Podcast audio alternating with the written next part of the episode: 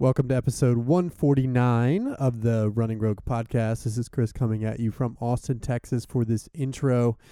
I'm going to keep it pretty brief this time. We've got plenty of current events to talk about with the World Championships on tap, but I'm going to do that in a separate episode.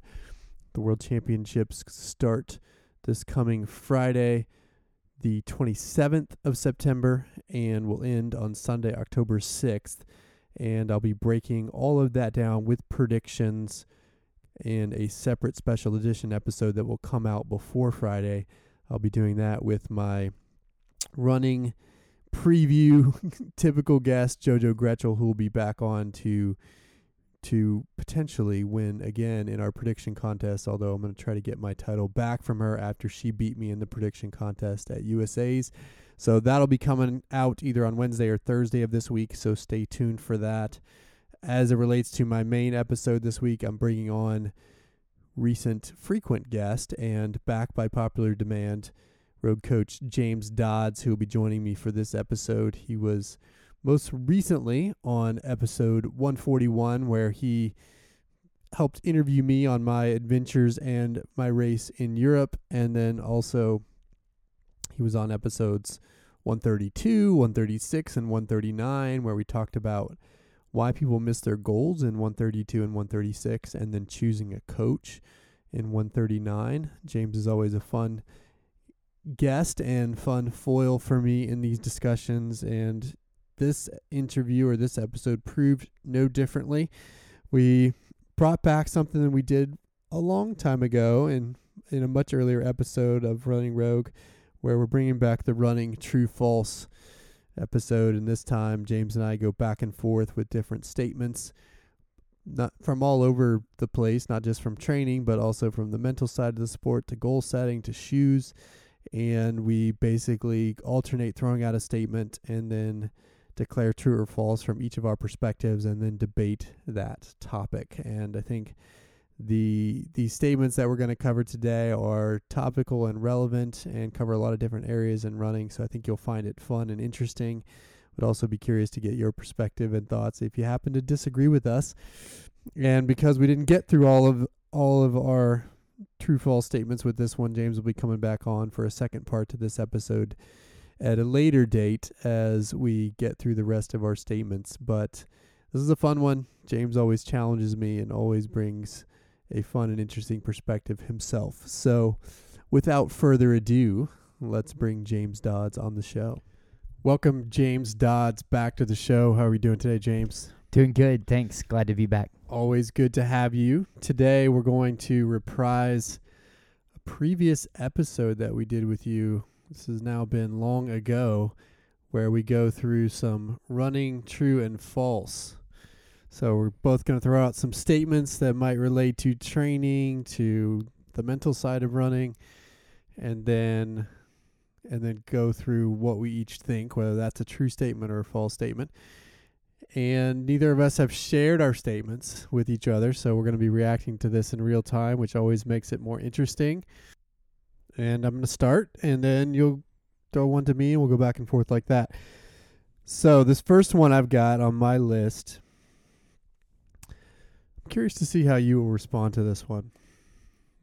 True or false? A five hour marathoner has to train differently than a three hour marathoner. I'm gonna go with true, but Okay. I I mean I Okay. could spin the I could spin the answer probably either direction. Give back, Um, back up true. All right, so I'm gonna say true because the very first thing that came to mind is that um, when you think about training, like when I think about um, load or when I did the uh, Gray Institute's like training for physical therapy, uh, one of their quote observational essentials was time. So, or duration is what they used. And so that's like if you're in the weight room, if you're out running, whatever it may be, it's like ways by which to um, increase overall load, you could increase the time at which you do something. So when I say it like generically, or I would say that that's a sterile way of saying it, but a, a physical therapist is going to look at like any activity through the lens, or not just any activity, but one one lens they can put on uh, your training load is like total time, and in a sense, the reason why I'm going this direction and why I could spin it another way is the methodology and principles for training a f- five hour marathoner might all be the same when you come to the table. It's like, oh, I want to put them um, for out there for X amount of miles. But if let's say the peak week for your three hour marathoner and your five hour marathoner are it's a 20 mile long run and you've got two by two miles at marathon goal pace. Well, one of them's out there for almost twice as long as the other. So when it comes to the principle, are you training the same? Yeah, so you could say true. I mean false. Um, but at the end of the day, that five hour marathoner is actually taking on a pretty extreme load. Like they're asking their joints, their ligaments, um, all their soft tissue to hold up to almost four hours of training in that peak week. Whereas your three hour marathoners in and out and done um, in like two hours time. And I run about two hours every because I'm a little bit slower runner. Um, I run about two hours almost any given weekend. Like a, a down a down week of ten miles is still going to take me over ninety minutes, just over ninety minutes, like maybe ninety five minutes. So um, again, principles you train them the same but um, the load at which they're like carrying on their bodies is just going to be much more significant. So on those lines, then, before I give my answer, if you have a five-hour marathoner and all you know, all of our schedules at Rogue are mileage-based, where we'll say go do 20 miles, and obviously time on your feet wise, that's going to be very different depending on the race time you're targeting. So do you adjust that? what it, it's something I've always been torn on. It's something I've observed and I'll chew on. Um, and it's more of when I get into individual programs that I might adjust it. Um, and I definitely do um, recovery days as time based. All like any anything outside the quality in the long run, I turn them into time based. So easy thirty minutes. That way, my two hour guy, uh, I mean your three hour guy, um, let's say their easy day is like seven to eight minute miles. If they have 30 minutes um, at an eight minute mile, they're getting closer to four miles. Um, whereas my 30 minute person, who, I mean, my uh, five hour person who's going to go out for, um, you know, 30 minutes, they're only going to get like two and a half miles in. And so it's a way to balance it. And so again, I, I guess back to principles. Maybe in some ways I'm saying you're training them the same because you're flipping it to time, um, but you're at least considering the differences in the two. It is a different lens, and I do think for that five hour marathoner, you do have to consider total time on your feet. And sometimes in our longer ones, we represent that in as a concept of this mileage or max this time because you don't want somebody out there for six hours doing a, doing a training run. But still, for me, the overarching concept here is that this is a false statement because yes, no matter what pace you're running, no matter what time you're targeting, the training can be the same. And I think most of our generic programming out there would tell you that it's different. That that 5-hour marathoner can't have access to the same training, can't have access to the same workouts, can't think about their goals the same way as that 3-hour marathoner and I think that's just bullshit. And really the founding principle, one of the founding principles of Rogue is that anybody can access those pr- same principles. And yes, the paces may be different, the volume may be different. Everything needs to be individualized for that person's starting point. But the fundamental principles, the idea that volume is important in building that aerobic engine, the idea that you have to recover from the hard work, that you have to balance the hard days with the easy days. And then the the workouts within that can all look the same and yes you may couch them a little bit differently in how it actually plays out from a logistical standpoint or whether you're looking at time versus mileage but but it's still the same. I remember when even you know even in team rogue the group i trained with at rogue we had brian morton who was training to run a 225 and sometimes we would get time based workouts actually fartleks for our workouts on saturdays. And it would go the other way for him, where because he's going so damn fast, if if things were time based, then he actually would end up going going too far. The distance would actually be too long. And so on the other end of the spectrum, you know, time can become a problem. And maybe you got to actually think more about having mileage limits. And in that case, he would get adjustments so that he didn't end up being out there too long on some of these long run workouts. So, yeah, there are considerations on all ends of the spectrum for where you are, what your starting point is, managing the logistics of it, making sure you're protecting yourself in the extreme situations. But the training principles are the same. And I think that's one thing that most people don't believe. And I will say, especially those, and this is not a judgmental term, those mid to back of the Packers, you know, I think they're proud of being there and they should be. But I think most people in that world don't think of themselves in the same way, and they should. Because the training principles are the same. They can approach it with the same rigor. Their goals are as worthy as that quote unquote faster runners. And to me, that's the magic of what we do at Rogue. Yep. So I don't think we're necessarily in disagreement on that. No, once we get to explain ourselves, yeah, we're on the same page.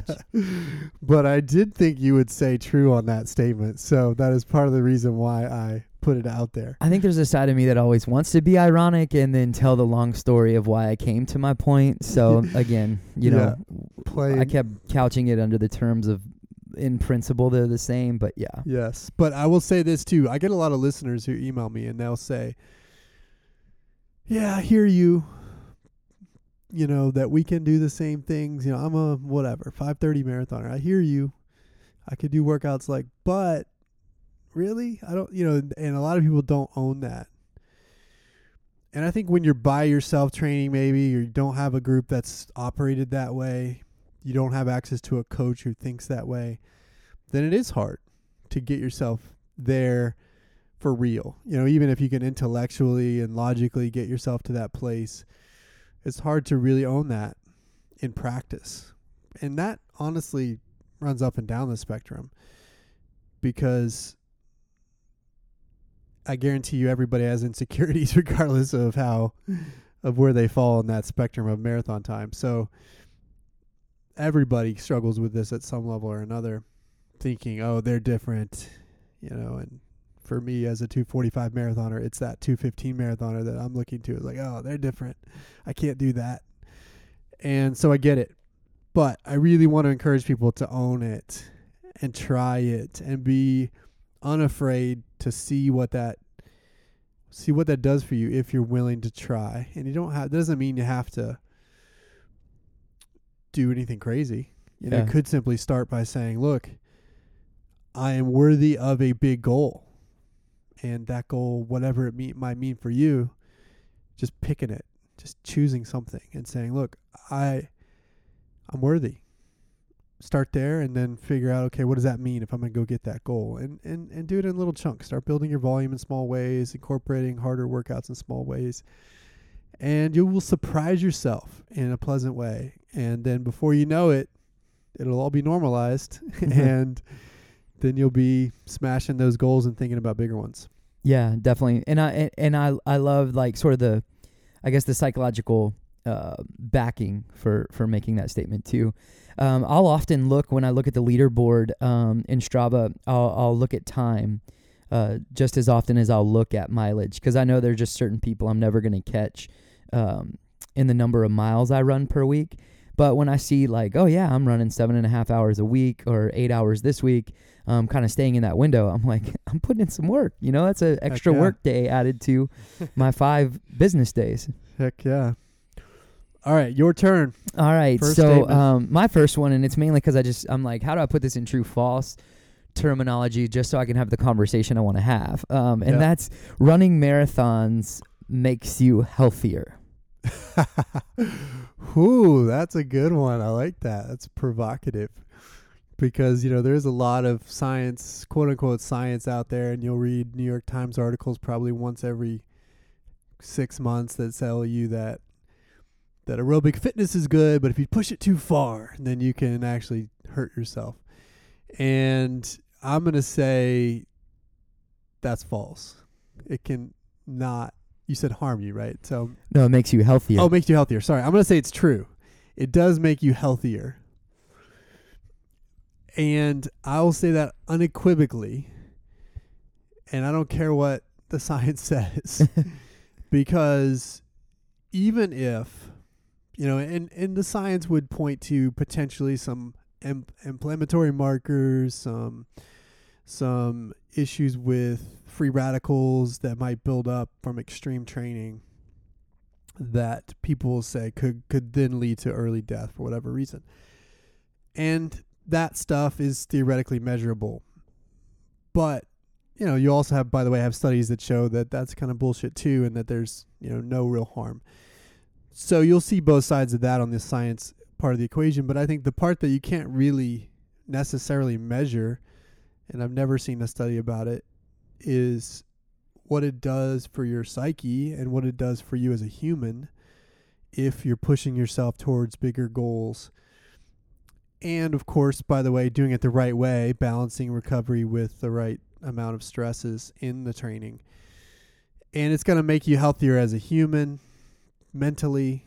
It's going to de stress you. It's going to help you sleep better. It's going to allow you to push yourself in ways that then allows you to push yourself in other parts of your life that will make you have a more fulfilling life. And so, yeah, I absolutely believe it's true. Running marathons make you healthier. But I will say this too, though, that it's not for everybody, and I don't think that just because that's just because I believe that statement is true, and can be true for people, that it has to be true for everybody. Because I do think that there are those people that just don't like moving their body in that way, or maybe don't find that they're pushed by goals in that realm. And if that's the case for you, then yeah, it's probably going to be unhealthy in a sense because you don't want to do it. It's not fun. It's not actually giving you those peripheral benefits that I talked about.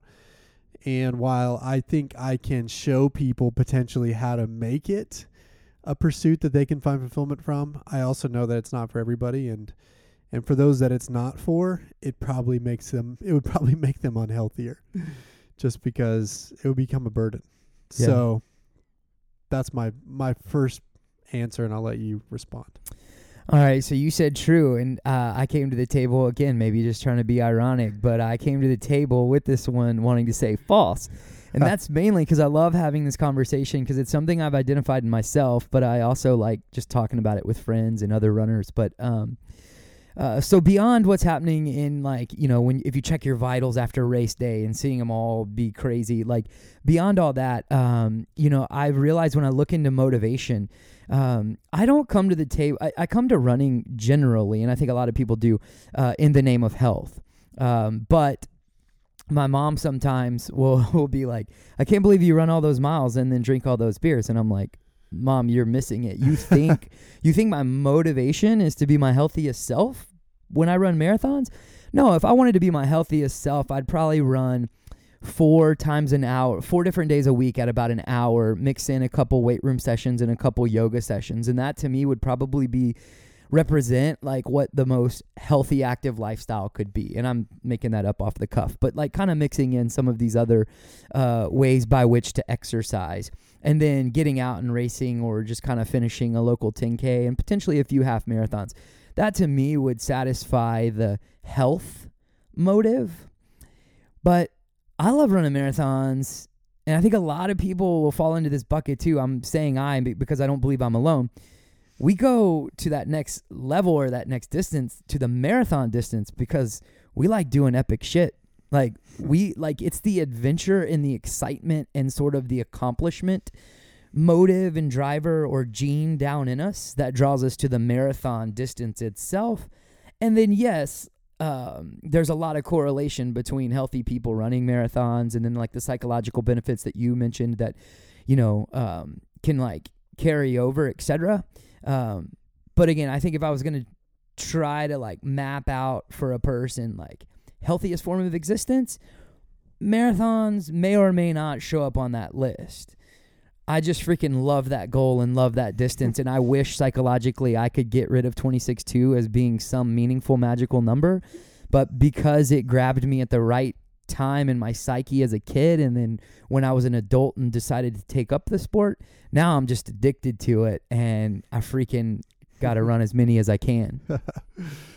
it's interesting. I like that counterpoint because it does frame it uh, this pursuit outside of the context of health because I do certainly believe that if, if this is what you're doing, if marathoning is your chosen pursuit to to push yourself, to test your limits, to find the better version of yourself, you're right. There's probably other things you could do to actually be a healthier human. But I do still think it results in healthy outcomes. Yeah. because of all the things I talked about before. Now, I will say though that there is I do think at least something that I've been reflecting on recently, turning 40 years old. You know, you were on uh, the episode where I was reflecting on my my trip to Europe, and in that I briefly talked a little bit about turning 40 and kind of facing my own mortality for the first time, and not really knowing what that means. And it means a lot of things that I've processed since then. But one of the things I've been reflecting on, and it actually came from a conversation I had with one of my athletes, and she just said, and she's a she's older, probably I don't know exact age, but in her 50s, let's say, a little bit older than me, and you know, amazingly fit and healthy and strong. And but she came to me and she said, "Look," but she struggled with some injuries recently, and she said, "Look, I just I've gotten to a point now with running where yes, I still have big goals, but I also want to make sure that I can be running still in 30 years. And what do I need to do to have the balance I need with the this sport so that I can do that and and hopefully get some goals along the way. But I also have a bigger goal now, which is longevity. And so anyway, that's also caused me to think about that in my own life. It's like, you know, if she's thinking about it at 50 and running till she's 80, then I should be thinking about that too. And yeah, I still believe I can be faster as a marathoner at at maybe um, you know any distance. I think I could still PR. But but now I'm also thinking about it in the context of okay longevity and how as now I'm as in the as a masters runner how can I extend this pursuit as long as possible which has created a framework for balance in my training that I haven't had before that might be sacrificing a little bit of the short term gains for a long term concept of of staying in this for as long as I can. And I believe that the two things are compatible in that I can have balance that creates longevity while also still wanting big goals and faster times. And and that's one thing I would encourage for people of any age is to just think about it longer term. It's oftentimes easy to get wrapped up in that that 5 month pursuit towards one goal which causes you maybe to take some risks, shortcuts, do things that might push you to that edge and beyond in ways that might actually be detrimental long term. So pull back a little bit, be patient, and that way you can be doing this for as long as you want to. Yeah. All right. So let's go to number two from me.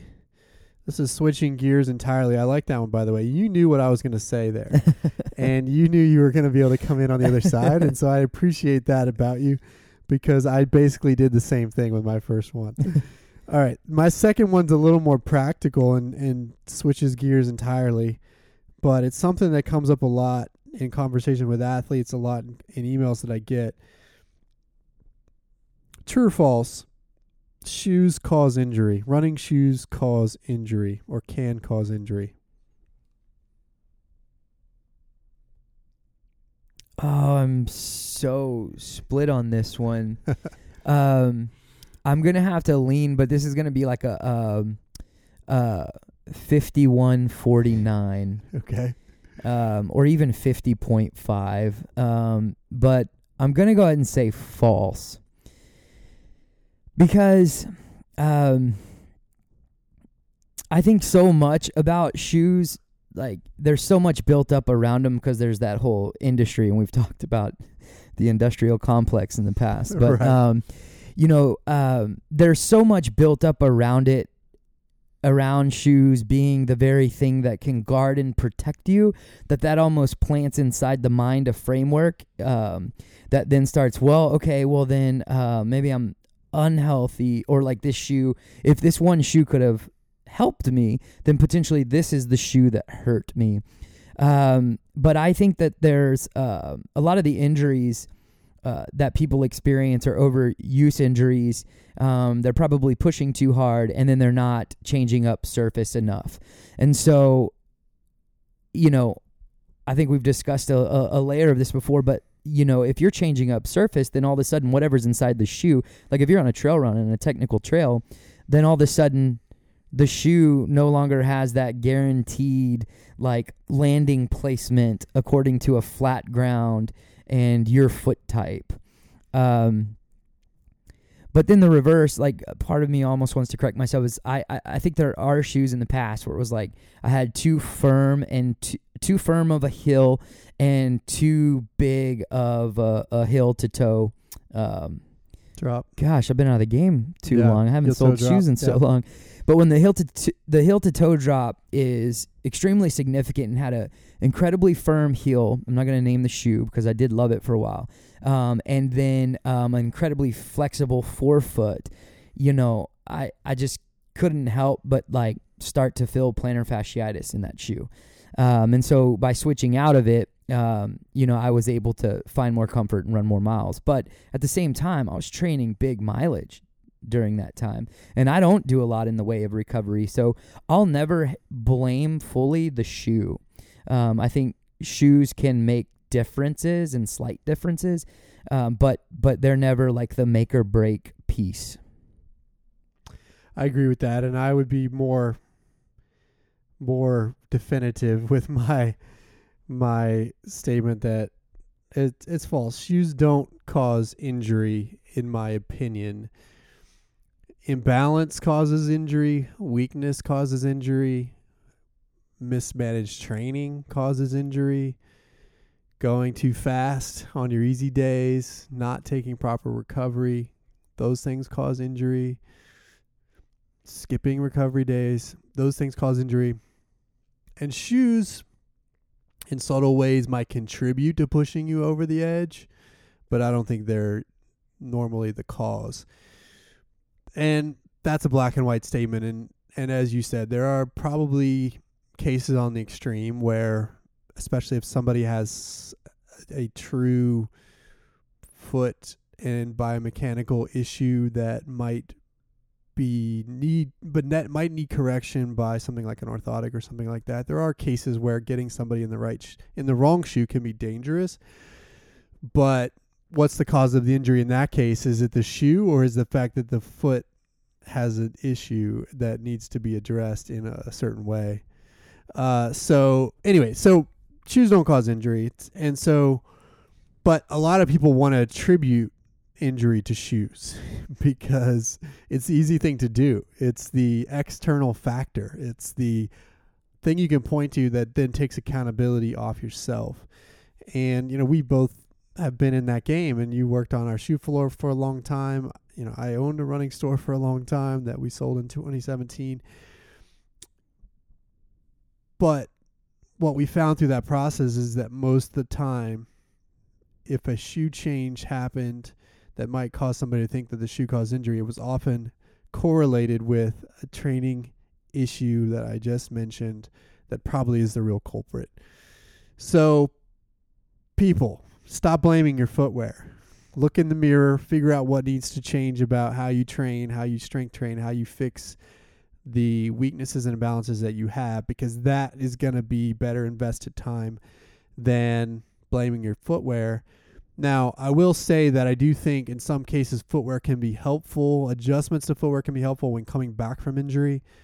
You know, just as one example, in my opinion, plantar fasciitis, when you have plantar fasciitis, that can be exacerbated or have have issues, you know, finding treatment or getting healing if you're in a shoe that's too soft. So then the foot has to overwork to basically pull itself out of that softer foam which doesn't mean the shoe is causing the problem. It just means the shoe's not helping you fix it. And so getting into a firmer shoe in those cases typically allows then the footwear or sorry, the foot to relax a little bit more in the shoe so that whatever you're doing to fix that core issue causing the plantar fasciitis will, you know, work. So again, some cases subtle things and I do believe that shoes can lead to better performance in a sense that having the right shoe that fits you naturally, that disappears when you put on, that makes you feel fast and smooth and in control while you're running. I do firmly believe that getting the right shoe is still important for training because it's just like putting on your armor. You know, you've got that singlet that you like that makes you feel fast. You've got those socks that just hug your foot the right way that don't cause blisters. You've got the shoes that is a part of that equation that's your uniform that makes you feel like your A game is there. And so it doesn't mean shoes aren't important. It just means they're probably not causing your pain. Yeah, agreed. Um, and and there's even a strategy when you you started with like mismanaged training, etc.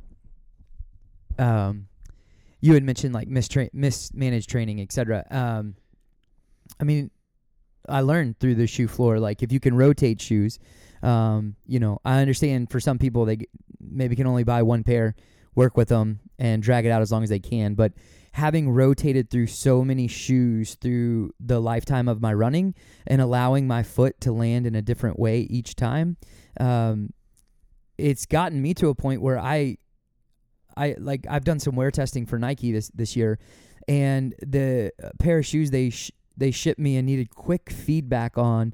They got to my place on a Friday, and I had 18 miles the next day. So the I just put them on and ran 18 miles in them, knowing nothing about the shoe. And I actually felt somewhat awkward in them that morning when I put them on. So even having little signals in my brain like, whoa, this doesn't feel right.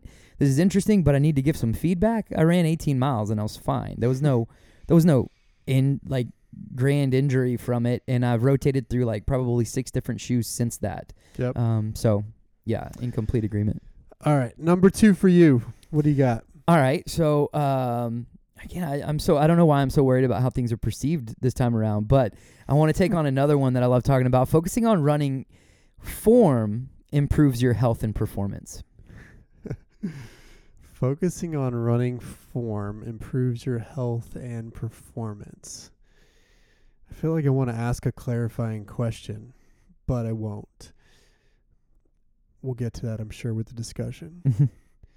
so I would say false in that I don't believe you can really focus on running form.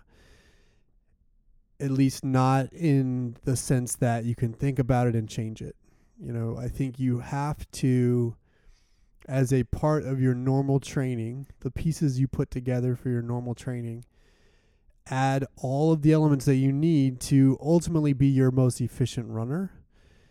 And by the way, a lot of those activities will also make you faster, will also make you fitter, will also make you ready to handle the loads that you're taking on. But I don't think you can think about or focus on form. I think you have to just incorporate it into or incorporate activities into your training so that eventually you become more efficient without really having to focus on it. So, what does that look like? For me, it looks like increasing your volume we know that the more you run, the more your body finds its most efficient form without you having to think about it. It helps program the subconscious things that happen that that program and affect your movement so that you don't so that you're more efficient over time. So more running again from whatever your starting point helps you be more efficient, better, have a runner with better form. Drills done regularly you know, Wednesday morning, my group, every single week, we do drills. They, they serve two purposes. One is they're a dynamic warm up tool so that people are ready to do their workout. But two, they're a form development tool. They break down the running form in small movements. And then by repeating those movements week after week, doing those drills, people will, in subtle ways, without even thinking about it, become more efficient runners and improve their form. Strength work mobility work, the supplemental things you do outside of running to help be stronger and more mobile and more strong or and and, and more strong in the core those things help improve form and posture while you run. Strides is another thing. Doing those regularly every week. To me, strides are something that like drills that should be done every single week, no matter what. Whether you just ran your last, you know, your your last marathon, or whether you've you're preparing for your next one, or whether you're just doing four easy runs, maintaining during a week. Get those strides in because not only does it keep that speed alive in you, it also because when you run faster, you're more efficient. It also makes you more efficient in form over time. Those are the building blocks of better form. And by the way, they're also the building blocks of being fit and fast. So you don't have to think about it to do those things. If you just do them consistently, it'll come. Yep. Uh, we're on the same page on that one. Uh, so Good. I'm I'm almost curious what you what you were going to clarify, um, if you remember. well, I guess I was just going to clarify what do you mean by focusing on form? Okay. And, you know, because you could argue that doing strides every week, building your volume, doing strength, doing all those supplemental elements is a focus on form, Yeah. even if it's also accomplishing other things. But I took it, I took it to interpret it more literally. Yeah, and and it's probably because we know each other so well. Yeah. Um. So yeah, uh, we're on the same page. I'm gonna go false there as well, and it's and I mainly wanted to bring it up because I've there, in some ways, there's a rise in it. Um, because just more and more technology is available, and there's things that you can like um, just narrow in on. But you're often thinking when you think about perfect running form, um, that's like a perfect robot whose body would be perfectly proportionate and it interacts with a flat, even surface. Um, and then you could come up with that's ideal, perfect form. And I've had some new athletes recently, not not even at Rogue, just a, a buddy of mine that I've been training privately, as well as, um, you know, in the past I've experienced it where because there's a lot of information around like what's that ideal form, you can consume that information and then want to fixate on that. Uh, but uh, I remember early uh, when I was becoming a runner, um, watching Allison. Um, you know, when she would when she would run, she has that little hitch in her gait in the back Yep. of it, Yep. and trying to change that up and put her into quote perfect running form, uh, actually caused an injury. Um, but all of those little ligaments and everything that work together, the whole body's come to a spot where it works together, and there's a synchronicity to the muscle contractions that it's like no it can take like a big 80 a, a load of 80 miles a week if you perform if you run the way you You've are learn to run, yeah. yeah learn to run and built to run in your imperfect body yeah um, so yeah, are there cues that you can think about? Absolutely. I have a set of ten drills that I basically, when people want, uh, you know, advice on running form, I'll put them through a strides workout where it's like ten strides, thinking about one cue at a time, allowing the brain to pull them in a direction that's quote a little bit better form. Um, but but generally speaking, I think that there's a tendency to almost hyper fixate on it and over overthink the idea of like what would what would I look like if I was running perfectly.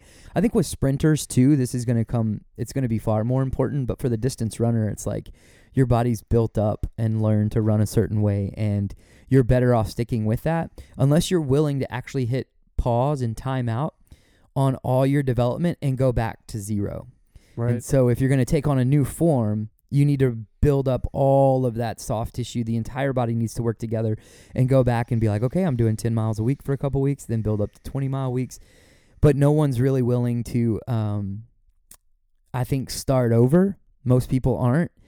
And so it actually becomes somewhat dangerous where someone's like in a marathon training program or a, just sort of a year round training lifestyle where the idea of 30 to 50 mile weeks sounds like a very normal thing and then they want to just change up their form completely and try to keep that same load i see something else gets injured It doesn't work, yeah. There's actually a study that Alex Hutchinson referenced in one of his Sweat Science articles that basically says when runners are given form cues to think about, adjust this, change that, they're actually less efficient than when they just run Hmm. without a cue. And and that's because one because we think we might think we're doing whatever we're thinking about and we probably aren't right too because you also just don't know in reality how it might be playing out when even if you're thinking about it a certain way. But the other pa- thing is, like you referenced, you'd have to completely start over. I mean, for me, as an example, I'm unfortunately saddled with ankle mobility issues, especially on my left ankle, because I had a massive sprain in high school playing basketball that wasn't appropriately treated. And so that ankle is just tight and it gives me problems. It's a source of problems. It's a part of what now makes my form what it is. And I have to do certain things constantly to make sure that it's mobilized as best as it can be. But I've also clearly developed some compensations through the years that are working for me because I've had to. My body has just figured it out. And so yes, theoretically, if you went back to me as a three-year-old learning to walk and run at the at the at the same time, and then and then programmed everything then, and then nothing happened, and I was sort of perfect between now and then, or between then and now, then you know maybe that would work. Trying to get me to some perfect form or keep me at some perfect form, but now perfect doesn't exist for me that ship sailed when I sprained my ankle in high Yeah. school, or probably well before that. But it's that ship has sailed, so now it's perfect for me, in whatever that looks like. And I do think, in, in you know, we have a partnership with Run Lab inside our space in Rogue, and I want to make sure that people understand. I'm not disparaging what they do because they do running form analysis, Mm-hmm. and but what it but what they're doing is they're saying, okay, we're going to look at the video, we're going to see where your issues are, and then we're going to give you those exercises, routines, drills you need to be doing constantly to gradually make that better or allow your body to find a more efficient path. And so it's just a way of sort of shining light on exactly your issues and then finding the more specific sets of drill strength mobility work that you need to do to you know versus somebody else to to be more efficient and Yep. by the way they'll admit that it's not a perfect process that even through that process you have to try some things see if that helps see if it makes you feel better or maybe be less injury prone and then if it does great keep doing. If it doesn't then you got to course correct. So it's still a live and learn process for them even you know even though they're taking a more scientific approach to it. All right. That was number two for you. Let's go to number three for me. And um i don't know where you're going to land on this which which just makes it better. I'm already I feel I feel like we're we're doing well here with these with these true false. So number three, process goals are better than outcome goals. Absolutely true. okay, T- tell me more. and I it well it's like maybe I'll just loop in one of mine because I have some extras but so I'm gonna loop it in because I I, I brought up one that we talked about um, when it was Yumi and Steve like a couple years ago and one of the true falses was you're only as good as your last race and I just had beef with that one and I was like I want to revisit it and so this is similar that's an outcome based like statement Right. and, you know, I am so biased towards process goals because I think that, you know, as humans, life is not linear, it's circular and it's dynamic. And so um, it's always within context. So you've got to look at like where you at where you're at in a specific season of life and then hold your sound hold yourself accountable for putting in work given your limited bandwidth. Just a second ago, when you're talking about form, you were like, I have to move forward with my imperfections as humans and as athletes. And then within our process, you know, these training goals around process, like you have to move forward with your imperfections. Um, so I think the result is something that we can use as an indicator um, to some degree because there's even some things that you can analyze within context when it comes to results. Like at the end of the day, we all want specific results, but all of life teaches us to uh, pick a goal and what's that age old statement like um, shoot shoot for the moon and if you miss you land among the stars like uh, that statement's there because like in all aspects of life um, you know of course we all want the result. Um, and so the goal the the results goal helps lead us in a certain direction, but I think that athletes should pride themselves in their process, in the work that they do, and then results become like a byproduct of that process. So when your process is sound and you're committed to it um, and you're disciplined within it, um, then results will come. Uh, but I think that our, our heads should be placed within process um, far more than end result. Ah, good. Interesting. I'm to say false. I don't think process goals are better. I think they're equally important, and I think they both have to come together. So I'm not going to give one a weight over the other. And so for that reason, my statement is false there.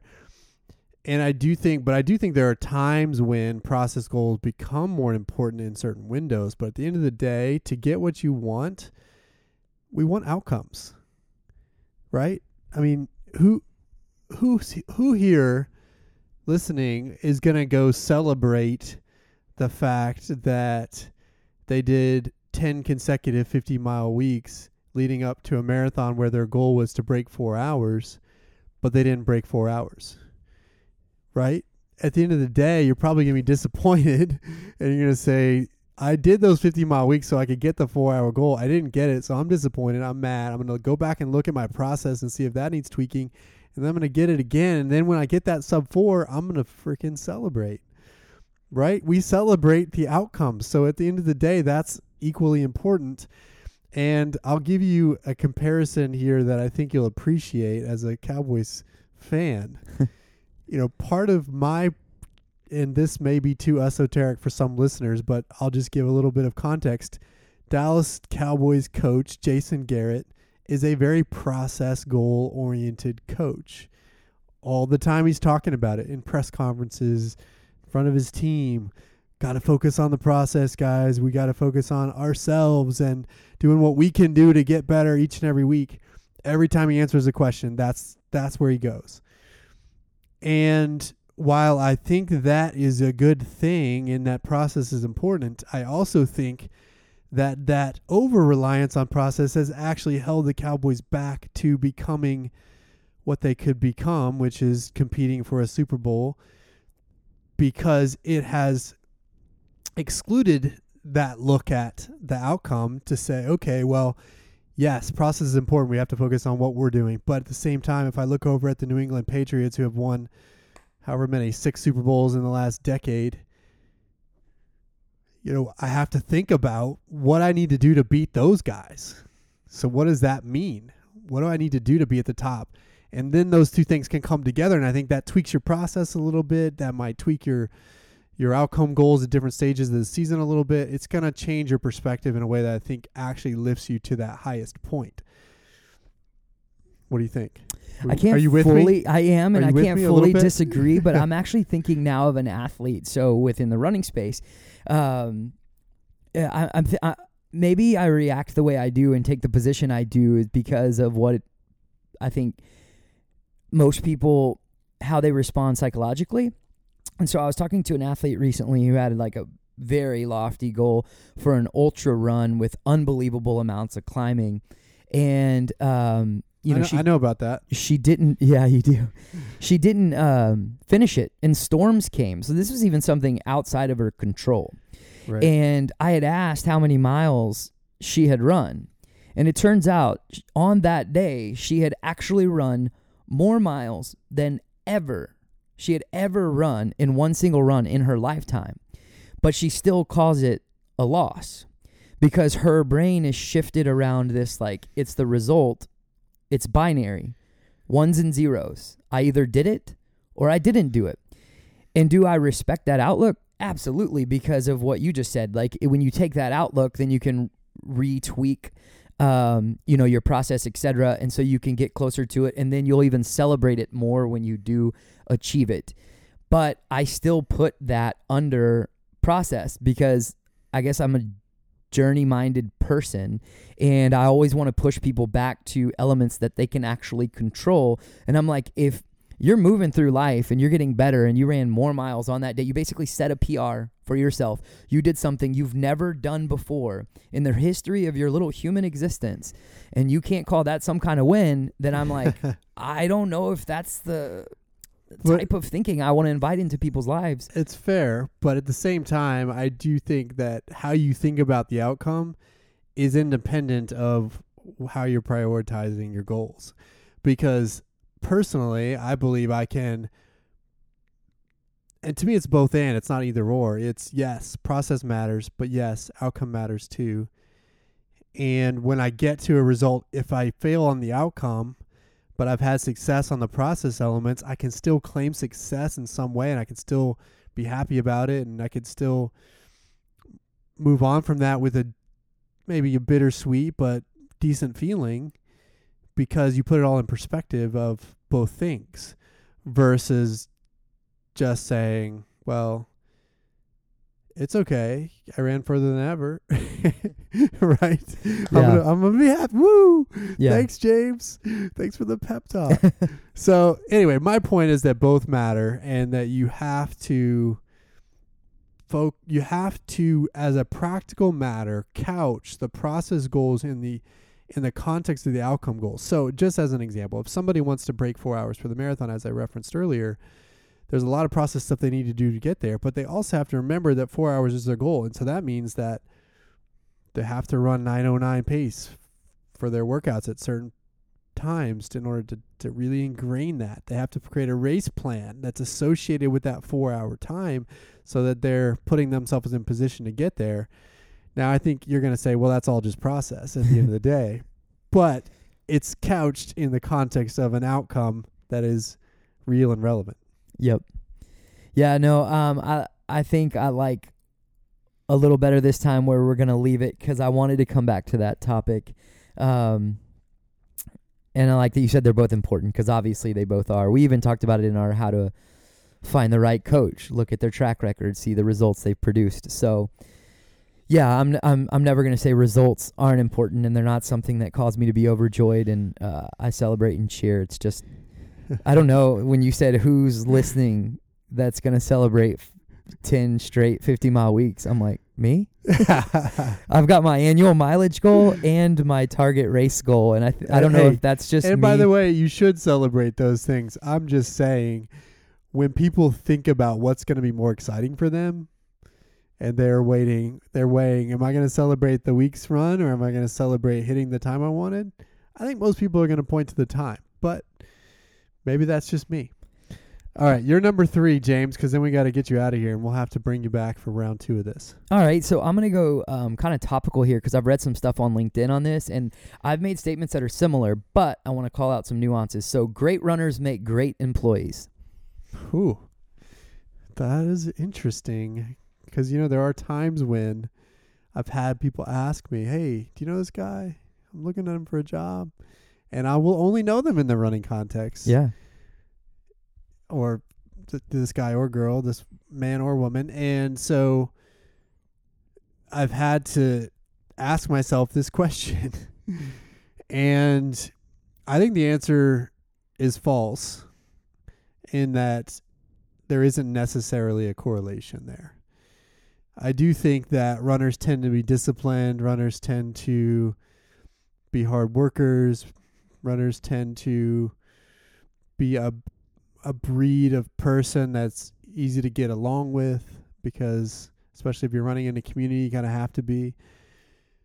And those those characteristics could lead you to be a, a good employee but at the same time if you you might have all the positive characteristics in the world, but if you don't have the skills you need for a specific job, then it's not going to work. Mm-hmm. And so running skills don't necessarily translate to job skills. Now, I will say though that if I were going to wager on it, if I were going to put money on on the line and you're going to give me, you know, 50-50 odds, then I would wager for the runner being a good employee. You know, if I were taking bets, I would bet on it. But if I have to draw a hard line, I'm going to say it's not necessarily true, so it has to be false. Yeah, I'm going false as well. Um, and it's because I often like actually talking about how like marathon runners, etc., are um, you know there's a lot of carryover. Um, but I'm going false uh, because of the way I stated it. I had to actually think about how to say that so that I could take this angle.